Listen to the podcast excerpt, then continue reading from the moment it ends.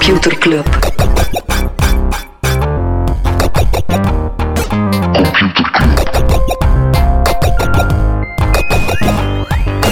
Computer Club. Hey Smolly, Hey Freddy, welkom, welkom terug. welkom. Welkom bij Computer Club, een wekelijkse podcast over technologie. Iedere aflevering selecteren Freddy en ik een interessant artikel en presenteren we een feitje. Is er iets opgevallen aan mijn Hey Smolly? Nee? Ik weet niet, ik wou er zo wat kerstwarmte in Ah, oké. Weet als Zo het december een warm dekentje. Ja, dat ligt misschien ook aan die glue-wine, eh, dat glue-wine kraampje dat ernaast ons staat. Dus oké, ik, ga- ik ga hem nog doen en beeld u in. Super gezellige living, schoon parketje, een open haard, Nee, nee, Freddy. een I know where this is going. En ik die er in mijn bloot poepken op lig, met Ja. mijn voetjes omhoog.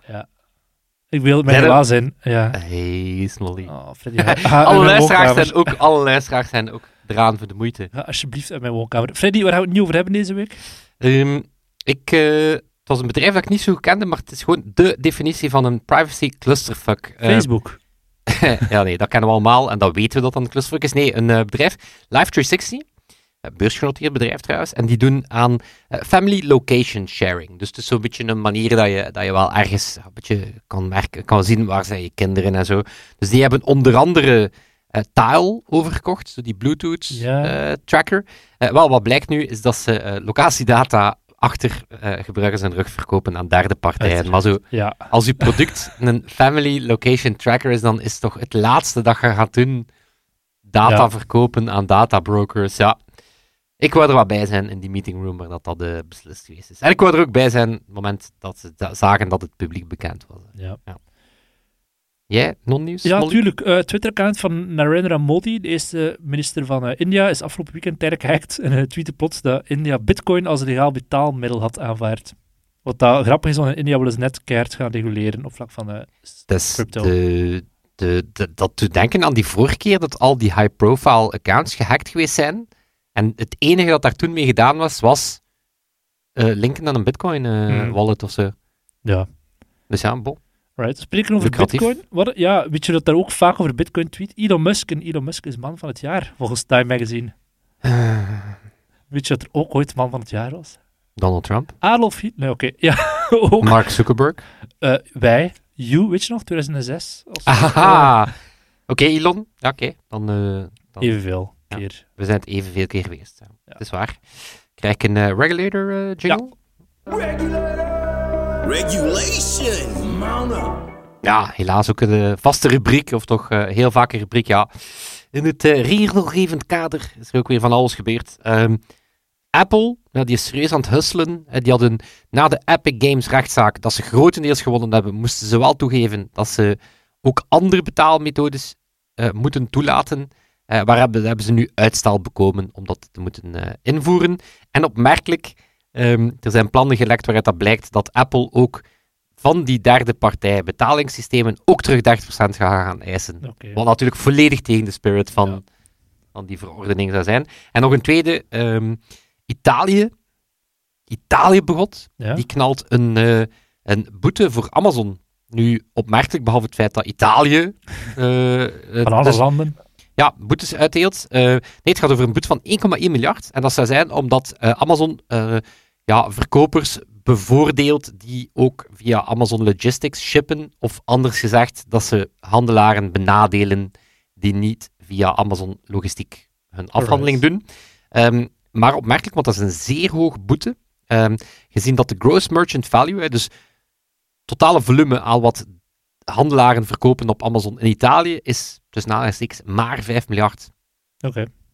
1 miljard, een boete van 1 miljard op een omzet van 5 miljard is wel heftig. Kun je Ah, ook een pizza mee gaan eten. De New York Times die komt met een eh, podcast-app. De beta die is nu enkel in iOS, staat live sinds dinsdag.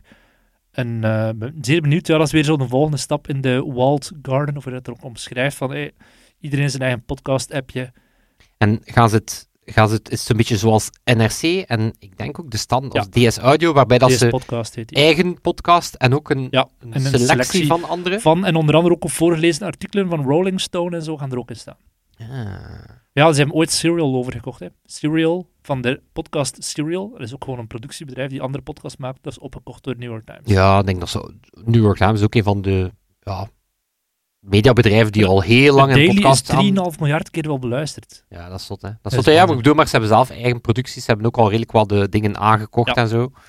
Ja, ja, ja, ja, ja. Alright, ben benieuwd. Freddy, Ja. we hebben nog van iets hebben over. Eh, vers van de pers, vers van de pers. Ehm, ja. En echt zo vers dat we het zelf pas ontdekt hebben in onze computerclub Signal chatroom. Dus ja, voilà, kijk, daar hoor je het soms als eerste. Dus Sibian het eh, te vertellen. Oppo, dat is eh Chinese, ja, vooral smartphonefabrikant, vierde grootste smartphonefabrikant ter wereld. Ook al kennen we hem hier niet zo super goed. Die komen met een AR-bril, eh, maar wel opvallend. Het is niet zozeer een bril, dat wel een soort, ja, clip-on. Dus het is eigenlijk, het is geen volledige bril. Het is eigenlijk zo meer een soort monocle Mhm. dat je dan achter je oor steekt.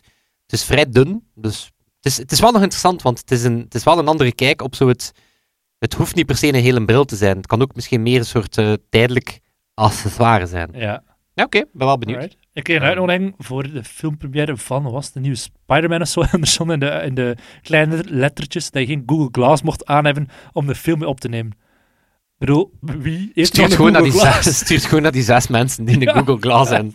Dat ze hem niet mogen En meepakken. ook ja. een film, Spider-Man, opgenomen van een. Ja, whatever. Ja. Ubisoft die introduceert NFT's in haar game, Freddy. Ah. Onder andere in Tom Clancy's Ghost Recon Breakpoint. Cool. Ja. Nee, ik had het, ik had het zien passeren. Ze willen inderdaad zo'n beetje hun in-game cosmetics en andere willen ze wat ver NFT'en met dan het idee. Maar voor mij is dat perfect voorbeeld van als Ubisoft dat wil doen, daar is er toch geen blockchain-technologie voor nodig. Die hangt dat gewoon aan hun Ubisoft-account. Ja, vooral ook omdat ze een eigen platform voor een eigen marktplaats voor ontwikkelen. Er allee, bestaan oplossingen waarin dan Voilà. effectief dat kan. nou, Oké, maar whatever. Voilà. Brengt ons naadloos bij onze Bij een rubriek die nog geen naam heeft, waarbij dat we ja, de beste NFT's, de Grand Cru der NFT's, NFT's waar dat we sowieso super groot fan van zijn, krijgen er niet genoeg van. Ja, absoluut. Ik, ik, soms ga ik, ga ik het internet op en dan denk ik, allee, was er nu maar een nieuwe NFT? Maar dus de best of the best. En dan Nee, open dus je Twitter en dan zie je daar. Gigantisch ironisch. Oké, Smolly, wat is uw inzending voor de NFT, shit NFT? Ja, wat is het grootste kutdier ter wereld, Freddy? Vind ik een moeilijke vraag. Vind ik echt een moeilijke vraag. Ja, het is eh, de Crazy Frog bij mij. ik opende gisteravond Twitter en ik zag er Crazy Frog tweeten. Hello everyone, we would like to start this message by acknowledging that while we appreciate all the valid criticism towards NFTs, sending us death threats and other nasty things to our email isn't cool or productive. Dus ja, Crazy Frog, bekend van de gelijknamige hit uit 10, 15 jaar geleden of zo, die is nu terug met nieuwe muziek, maar die heeft ook een eigen NFT en mensen zijn er eh, best pist over blijkbaar. Maar het is mijn nieuwe muziek of het is gewoon een NFT van Crazy Frog? Nee, maar er is ook nieuwe muziek. Maar ja, muziek, voor zover we dat muziek kunnen noemen. Oké, ik vind het een eh, sterke kandidaat, want het is inderdaad niet alleen een shitty NFT, het is ook gewoon Crazy Frog, die nu terug even in ons brein gelodged Die gewoon na 15 jaar zegt: Fuck, er is zo'n hype rond NFT's, we gaan nieuwe muziek uitbrengen en meteen cashen. Oké, ik, ga een brug, ik ga het brugje maken met mijn, mijn inzending van deze week. Wat is het meest kutte virus van de afgelopen twee jaar? Goh, eh, die griep. Welk soort griep? Nee, die coronavirus. Voilà. Voilà, het coronavirus is omgezet in een NFT en dan eh, meer bepaald het RNA van het virus, Hmm. wat dan eigenlijk zo het DNA van het virus is eigenlijk. Het, eh, het, ja, de, hoe dat het virus opgebouwd is. Dat is omgezet naar muziek. Ah ja, ik heb het niet verteld, het is, het is een muzikaal nummer van het coronavirus. Dus het is Niels de Stadsbader. Ja, Voilà. nee, dus het is- ze hebben het coronavirus, eh, van, ze hebben dus de Ja. genetische sequentie van COVID-19 omgezet in een muziektrack, wat dat Ja. dan een soort ambient soundscape wordt. En dat hebben ze, dat hebben ze dan ehm, omgezet naar geluidsgolven dat je dan, dat je dan kan kopen. Ja. Ja. Voilà. Alright, top. Ik, denk, ik vind beide sterke inzendingen. eh, ik, weet- ik weet niet of dat we moeten kiezen. Nee. Wel, ik ga wel ik wil verder gaan op die, die, die eh, brug, corona, blockchain. Ik denk dat ik wel iets heb als artikel van de week dan wel. Kijk, even al dat je niet meer wist hoe dat taal werkte, nog, nog toen van een podcast. Dat is even zo'n seniele smolly zo. Nee, nee, ik was op zoek naar een, naar een brugje tussen twee. Ik heb hem gevonden. Want digitale identiteiten die zitten in de lift met dank aan corona. En hebben het, ja, digitale identiteiten, in ons geval over de COVID Safety Kit. Wat er nu geslaagd is, goh, ja of nee, want de gedachtegang hier in België was, we gaan dat invoeren, zo'n COVID Safety Kit. En dan gaan mensen massaal zich laten vaccineren, omdat ze dan anders niet meer binnen kunnen. Joris Fazen. Zo, Wel, ik ga het ja. inderdaad even bij aan Joris Fazen, die uh, fantastische werk aan het leveren is op vlak van dashboarding en, en data en zo. Joris had getweet, het aantal niet gevaccineerde volwassenen lag op 26 oktober, dus toen dat was ingevoerd, op 412.076. Dat is 7,68% van de mensen. En nu, een dikke maand later, op 30 november, lag het op 382.960. 7,14% van de mensen. Dus eigenlijk is er amper impact geweest van dat COVID-safety kit om mensen massaal te laten vaccineren. En al zeker in Vlaanderen gaat het maar om 0,5% de, erbij Dat daardoor, ja. Oké, maar inderdaad, Ja, digitale identiteit, Daarmee, COVID-safety daarmee kit. zit je inderdaad al, die digitale identiteit is er dus ingevoerd als een soort tijdelijke maatregel. Maar je hebt altijd, als er een nieuwe maatregel wordt ingevoerd, drie dingen waaraan die moet aftoetsen om te kijken, is het op privacyvlak ja, verantwoord of niet om zoiets in te voeren. Het eerste is legaliteit. Daar hebben zij nu gelukkig, ja, ze hebben een noodwet kunnen uitschrijven om zoiets te kunnen legaal maken. Noodzakelijkheid, er is een wereldwijde pandemie aan de gang, dus vrij noodzakelijk. Eh, en proportionaliteit van is dit nu per se de meest beste oplossing voor hetgeen wat dat we proberen te bereiken? Zo'n COVID-safety kit, ja, of dat nee? is bijvoorbeeld proportionaliteit is een van de redenen dat een overheid niet zomaar bij mag binnenvallen. Want ja, ze zouden het kunnen doen, want stel dat ik een terrorist ben, dan Stel, kan dat. Maar het idee dat een overheid bij iedereen zomaar mag binnenvallen, is Ja. niet in proportie met... Nee, wel, maar er was een, een groot artikel in Follow the Money die dieper inging op die digitale identiteiten.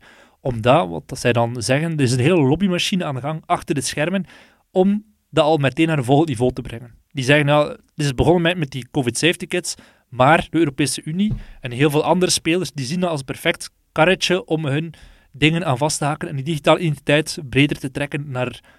Het begint met een coronapas, maar het eindigt met een volledige digital wallet, zoals ze dat dan noemen. Ja. En in dat stuk Europa is inderdaad bezig met een kader daar rond, denk ik. Ja, een soort... eh, Maar we staan al verder. Er is, er is een denktank, niet per se van Europa, die heet ID 2020. Opgericht en ondersteund door onder andere Microsoft, Accenture, Rockefeller Institute, Facebook, Mastercard. En dat is een soort... allemaal bedrijven die er niks mee te winnen Nee, hebben. totaal niet. En het is vooral grappig, als je naar die website kijkt, zeer freaky.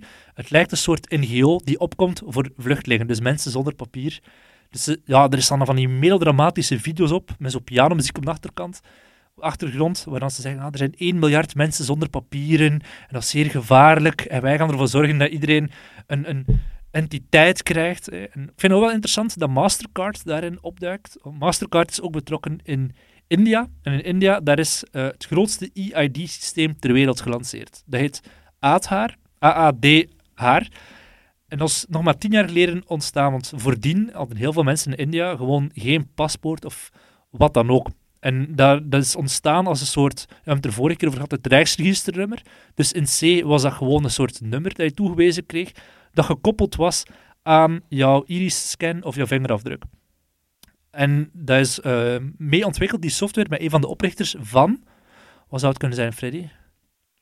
Infosys. Inderdaad. Alles. Ik ga alles gewoon convergeren naar één... Yes. Nee, maar dus, ja, uiteraard. Er zijn mega veel problemen mee hè, met dat systeem in India. Ja, ja, technisch zeer vernuftig, want aan de voorkant is dat, moet dat zo simpel mogelijk zijn. Aan de achterkant, ja, je hebt 1 miljard Indiërs. Hè. Dus als jij als kleine Freddy een nieuw eh, account daar wil aanmaken, of oude Freddy die gewoon nog geen aardhaar eh, had, dan moet je aan de achterkant meteen kunnen checken, bestaat er van deze persoon al een vingerafdruk in dit systeem, deze database met 1 miljard mensen die erin zitten. Maar er gaan inderdaad zeer veel dingen fout. Hè. Mensen die bijvoorbeeld geen voedselbonnen krijgen, omdat ze ten onrechte zijn afgekeurd in het systeem, of eh, ook gewoon letterlijk overlijdens die ontstaan zijn doordat er iets fout is gegaan in dat systeem, of mensen die ten onrechte zijn opgepakt, Eh, zeer veel dingen. En ook hier zag je weer die, die function creep, of die mission creep, van in eerste instantie was het gewoon een nummertje, het wa- het was zelfs geen, geen fysieke kaart, zoals wij een identiteitskaart kennen, maar dan is dat erbij gekomen, en nu zijn er steeds meer en meer diensten die daarop inklikken, en ja, wat dat nu dus ook vrezen, wat dat mensen, privacy mensen nogal eens vrezen, vlak van die COVID-safety kits, dat gaat beginnen met één iets, want er zijn dan, in een artikel worden er slides aangehaald van PwC, dure consultants die hebben nagegaan, wat zou je met zo'n EID kunnen doen, zo'n digital wallet. Dan gaat dat van, wat kun je opslaan? Vaccinatiecijfers, maar ook gezondheidsdata, je cv, verzekeringen, kredietwaardigheid, belastingen, reistickets, allergieën, je netwerk. Dus dat is zo'n hele cirkel van allemaal dingen die volgens PwC in zo'n digital wallet zouden kunnen zitten. En ja, je ziet zelf, in Europa zijn ze al bezig met het wettelijk kader daar rond uit te schrijven, maar ze gaan eigenlijk al verder. Hè. Brussel, of de Europese Unie, is bezig aan een ID-systeem op basis van de blockchain. Uiteraard, want alles moet met de blockchain tegenwoordig. En dan merk je ook dat zo die, die mensen van ID 2020, die schuiven ook blockchain zeer hard naar voren als de heilige graal, de decentrale oplossing die het allemaal gaat oplossen. Maar de technisch directeur van ID 2020 is onlangs zelfs opgestapt. Die schreef in haar afscheidsbrief van, ga het even citeren, ik kan niet langer onderdeel zijn van een organisatie die ernstig wordt beïnvloed door corporate belangen en slechts lippendienst bewijst aan mensenrechten. Dus wat ik daarnet ook zei, ze doen zich voor als een soort NGO die opkomt voor vluchtelingen, maar achter de schermen is het gewoon... Het is wel hilarisch dat het alsof dat ze het van hen, niet wist. Ja, tuurlijk. Ja. Als hij gesponsord wordt door Facebook? Mastercard, Microsoft, Accenture. ja. Maar ze heeft dus ook een blogpost geschreven over de gevaren van blockchain. Van, ja, kijk, dit ik in met mijn echt zo'n blockchain wereld aan het inbeelden dat er zo lobbyisten bestaan, Ja. Die echt zo vrij laat in hun carrière plotseling zo beseffen van, Ik ben niet snobel aan het doen. ah, wow. Ah, wow. Die zijn niet gewoon sponsoren ruil voor Ah, niets. ah ja. Ah, wow. Oké, maar dus ze is weg. Maar, ze is, ze is weg en ze heeft ook als een van de laatste dingen was een soort blogpost over de gevaren van blockchain. Van waarom we zeker niet met blockchain dat mogen doen. En ja, het punt uiteraard is, ja, iets dat op de blockchain staat kan niet verwijderd worden, wat dat privacy-intrusief super hard kan. Ja, dus gewoon een permanent logboek van bewegingen, transacties, alles dat, gewoon, dat je niet zou willen opslaan, wordt dan gewoon voor altijd opgeslaan. De Verenigde Naties, wordt ook aangehaald in een artikel, heeft bijvoorbeeld een rapport eh, gemaakt en daarin schrijft ook iemand de centrale macht van blockchain is precies het contract, het slimme contract waarmee alles wordt neergeschreven van wat is goed, wat is niet goed. En eh, of wie dat, dat contract heeft opgesteld. Die persoon heeft superveel macht. De mensen die dat opstellen, die hebben één kans en die bepalen daarmee meteen de spelregels forever. Dus, dus eh, het klinkt allemaal zeer tof en, en wel, dat decentraal systeem, maar de blockchain is ook hier weer niet per se de beste oplossing. Dat is wat Evgeny Morozov dan het solutionisme noemt. Het feit dat je denkt, ah, technologie is per definitie de oplossing voor een probleem en dat dat misschien niet echt het eh, geval zou kunnen zijn. Ook nu, ik zit nu zelf op die, op die website van, van Europa, waarbij dat Ah, ze van zo Europa, het European Digital Identity, ze zijn het echt aan het verkopen. Ja, ja, als is positief. en het, het, het, goeie, het, het, het zotte is dat van alle use cases die ze aanhalen, ik zal ze gewoon overlopen, eigenlijk houden ze allemaal steek Mhm. en moeten ze net niet decentraal zijn, maar is dat net iets wat een overheid perfect moet en mag weten. Gebo- publieke diensten, eh, accessen, geboortecertificaat, medisch certificaat, ehm, je domicilie, een bankrekening openen, hè, waar je een identiteit voor nodig hebt, je belastingen, eh, je inschrijven voor een school, je medisch, eh, voor, je, Mhm. eh, een voorschrift, je, je leeftijd, je rijbewijs. Letterlijk allemaal dingen dat, why the fuck zou dat decentraal maken? Het is de definitie van een overheid. Maar dat, dit vind ik al zo het laatste. Checking into a hotel. Dus dat vind ik het wel raar dat ze er zo in het laatste bullet point dan de volledige e-ticketing Ja, gaan bijhoren. Pas op, wat wel, wat wel interessant is, is dat we met België een interessante koploperspositie hebben, hadden. Dat bijvoorbeeld de EID was eigenlijk in zijn tijd, stond die vrij ver. Helaas hebben we er niet veel mee gedaan. Nee, helaas hebben we, behalve het feit dat uw CIS-kaart dan, dan plotseling daarop stond, hebben wij eigenlijk bijna nooit... Frank Robben eh, aanbidden. Nee, maar er valt echt wel ja, iets te zeggen in zijn Ja, tijd. absoluut. En België was ook wel, ik bedoel, je kunt, eh, het is een hel om It's Me te heractiveren, of het is een hel als je vastzit met It's Me. Iemand Maar in wezen was België een, van Mhm. de, een, van de, een van de eerste landen die de voorloper van dit kader gebruikt had om te zorgen dat we tenminste een soort centrale authenticatietool hebben. Dus daarmee dat ik het nieuwe framework, zeker voor België, zie ik het niet per se hoe dat dit dan nieuwe dingen gaat, eh, gaat Mhm. oplossen. Ehm, ja, maar weet je, dat is een beetje kiezen tussen wilde dat de privé het doet, of wilde dat de overheid het doet. KBC of de overheid? Ja. Of beide. Het zal waarschijnlijk gewoon beide zijn. Maar Ja. dat vind ik, dat vind ik zo'n moeilijke. Van, oké, ergens wilde ook niet dat de Apples en de Microsofts het plotseling het Mhm. centrale identiteitssysteem gaan worden. Ehm, wat de overheid daarom beter kan, dan iets anders. Ja. Ik stel voor, iedereen vanavond surfen naar ID 2020, de website ervan. Ik denk dat het .org zal zijn. Dan op Manifest of Manifesto ga je een mooie video zien van mensen die echt zeer oprecht geven om vluchtelingen en die daarom zo'n digitaal systeem willen invoeren. Daarvoor ook dat we ook een beloning uitschrijven, van ook bepalen wat, voor de persoon die eigenlijk voor ons wil lobbyen. Maar dan wel op een creatieve manier. Voor ons wil lobbyen op welk vlak? Ik weet het niet. Ah, gewoon als Voor, voor opkomen voor Computerclub, Ja. maar zowel zo onder het mom van mensenrechten. mensen die van digitaal achterstand of mensen, eh, zo inderdaad Ja. zo, ik wil echt, het mag echt van het pot gerukt zijn. Alright. Of het moet van de pot gerukt zijn. Yes, we hebben de lobbyist nodig. En dan, we hebben lobbyist nodig en dan huren we een kantoortje in de Weststraat, plakken we daar een vage titel op, shooten we wat emotionele video's met klassieke muziek op de achtergrond. Zo, Allee, daar gaan we dan vanuit dat onze lobbyist dat doet. Ja. Maar we, we steunen het, ja, we steunen het. perfect. Onze stem heb je. Freddy, ik ga je er nog iets anders eh, bijhalen. Computerklas. Yes. Ehm, het regent Years in Review. Eh, Spotify Mhm. Wrapped. Eh, Instagram komt er ook meteen. YouTube komt er ook meteen. Maar Stel dit is dat wel een... Pornman komt. Wellicht. Zo hilarisch. Pornhub. Pornhub, Ja, die komt toch ook altijd met van die dat? infographics en al? Ja, Ah ja, van een, maar niet van je persoonlijke... eh, ja, oké. ja. Ehm, een coole, het Unicode Consortium. En Ah, dan weet oké. je waarover dat gaat. De meest gebruikte emojis? Yes, het Emoji Frequency Report. eh 2021, het was al geleden dan 2019. Ehm, gewoon wat, wat dingen. 92% van de online populatie gebruikt emoji. Dus dat is heel veel. Mhm. Ehm, kan je zo een gok doen naar de top 10? Wat staat er allemaal in?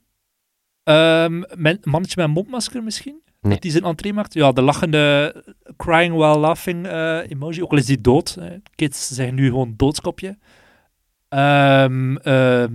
Ondersteboven hoofdje. Eh, twee, twee tranen eh, crying while laughing emoji. Ja, Oh, absoluut. nice. Ehm, ja, de gewone, de gewone lachende emoji. De gewone lachende, ja, die staat op 10. Oké. Dan heb je inderdaad hartjes in de ogen, Oh, ja. hartjes rond het hoofd. Ja. Eh, kusje, dat vind ik zo. Ja. Eh, Met het hartje of zonder hartje? Zonder hartje. Oeh. Ah, nee, nee. Met het hartje. Ik ben even Zo. moeten gaan inzoomen. Ik ben oude man als ik naar mijn scherm kijk. De pray-emoji, ook wel de high-five emoji. Duimpje omhoog. Scheef lachend hoofdje. Ja. Ei. Hartje natuurlijk.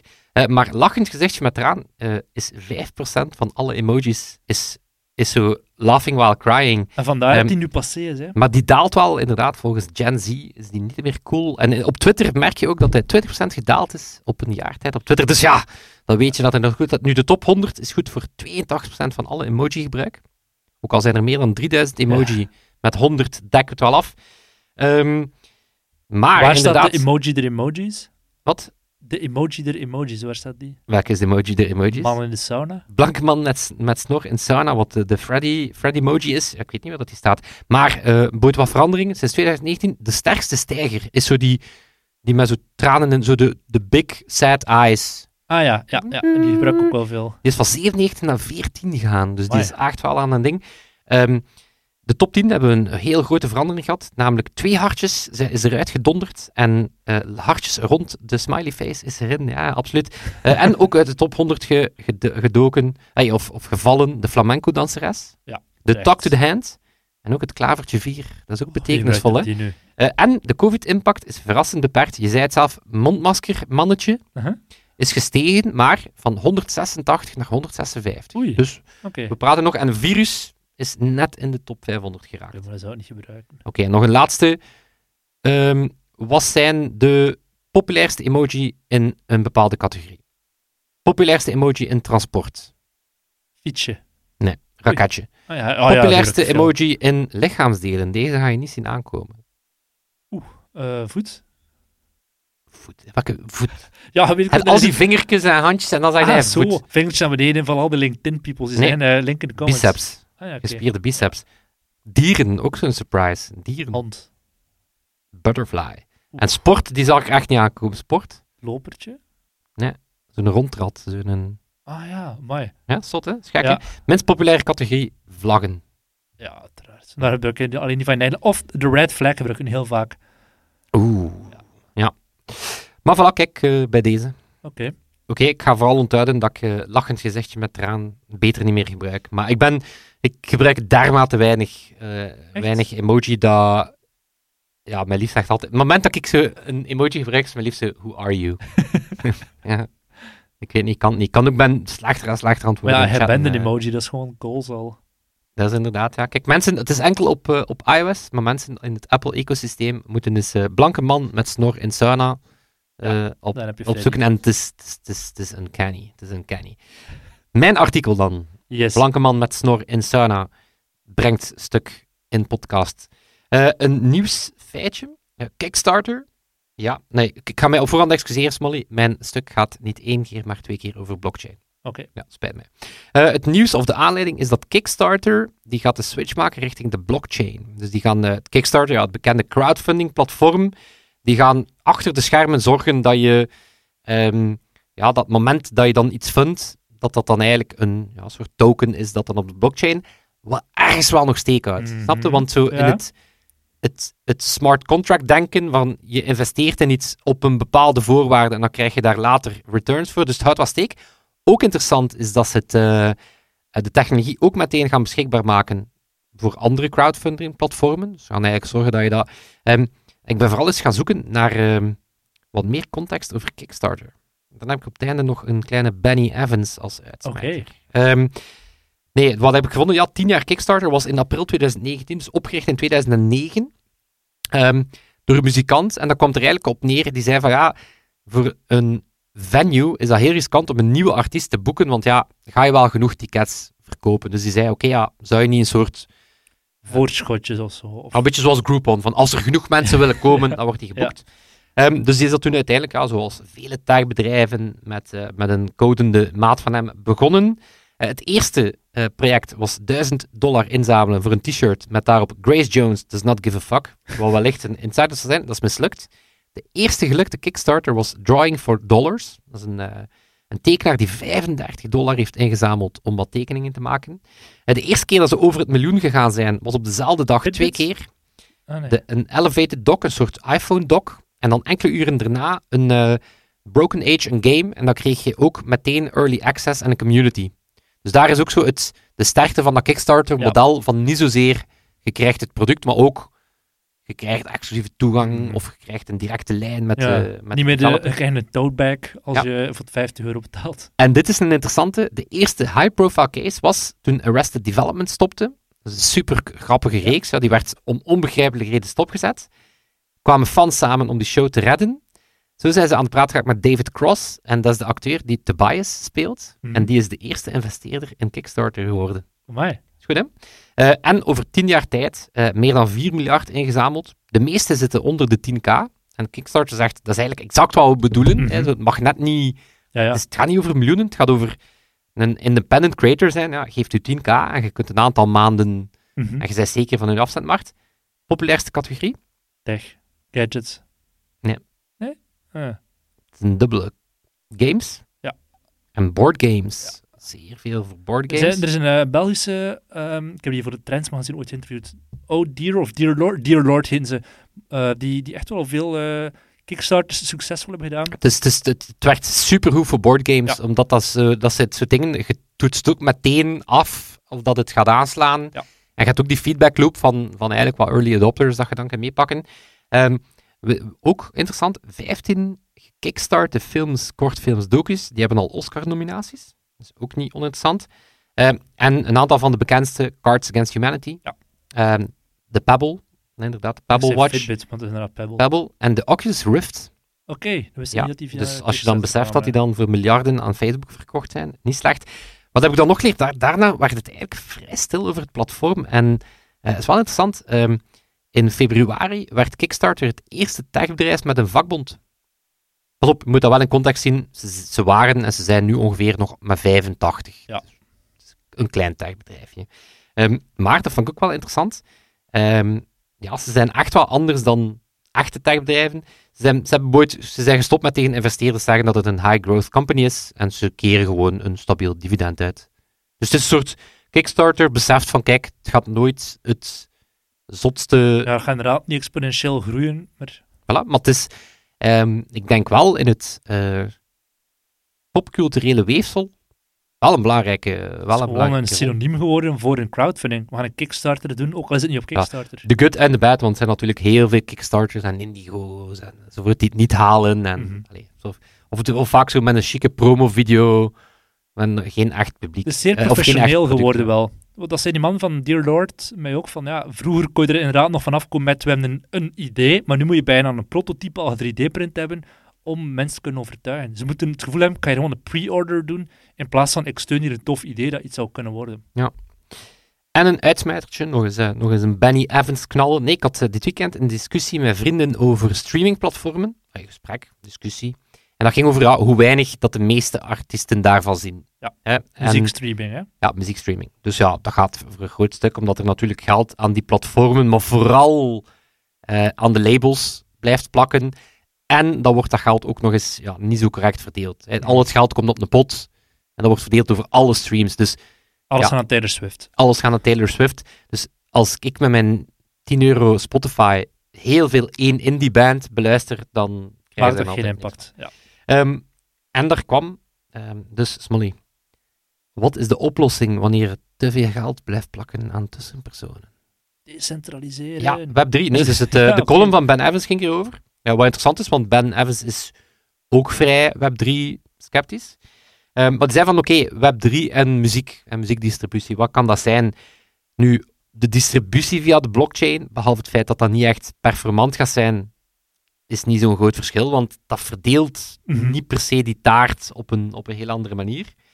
Ehm, een interessant zou kunnen zijn, is inderdaad dat crowdfunding idee. Dan, dan merk je het brugje met Kickstarter, waarbij ik een jonge band eigenlijk via een token, via een smart contract fund, en dat ik dan ja, later in principe kan delen in de spoils. Maar ook dat is eigenlijk niet veel nieuws. Dat is eigenlijk basically een ander soort voorschot.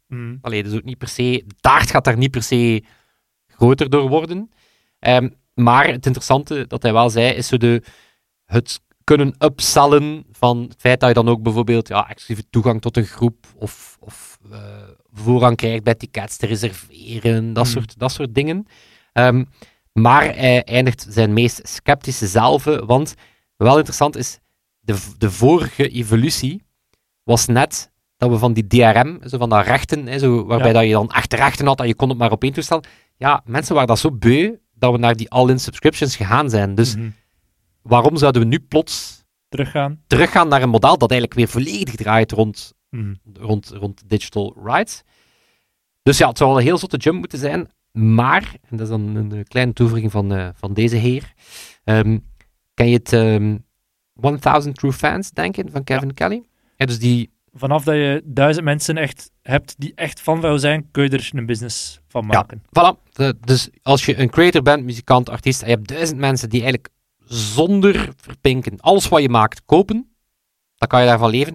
Dus volgens mij is wel, het kan wel een model zijn voor die 1000 true fans, waarbij dat je zegt, oké, het de gewone muziek van, die gaat wellicht altijd voorrang geven aan de Spotify's. Maar ja, een beetje zoals dat Bandcamp bijvoorbeeld doet. En zeggen van, oké, voor de echte fans doen we, doen we iets meer. En dan is dat wel interessant. Maar kijk, voilà Yes. crowdfunding op de blockchain. Het is, het is wel, allee, ik bedoel, eh, alle, alle gekheid op een stokje. Het is natuurlijk wel de use case die, die ergens wel, ergens wel steek uit. We Dat zitten nog en identiteit. duizend true fans, toch? Nee, we zitten, ik denk dat we ongeveer eh 75 vrienden van de show zijn. Smolly wil een ander brugje om reclame te maken voor de vrienden van de show. Zeg Smolly, Zegt Freddy. Wat als mensen nog niet weten wat ze als kerstcadeau willen? Ja. Dan eh, kunnen ze zichzelf vriend van de show maken, of dat vragen aan de mama, of aan de papa, of aan de Ja. Ja. irritante tante. Voilà. Gewoon even de creditcard van je ouders vragen en daar gewoon dikke monies aan Freddy en Smolly geven. Maar Wat krijg je daarvoor? Wat krijg je? Van alles, hè.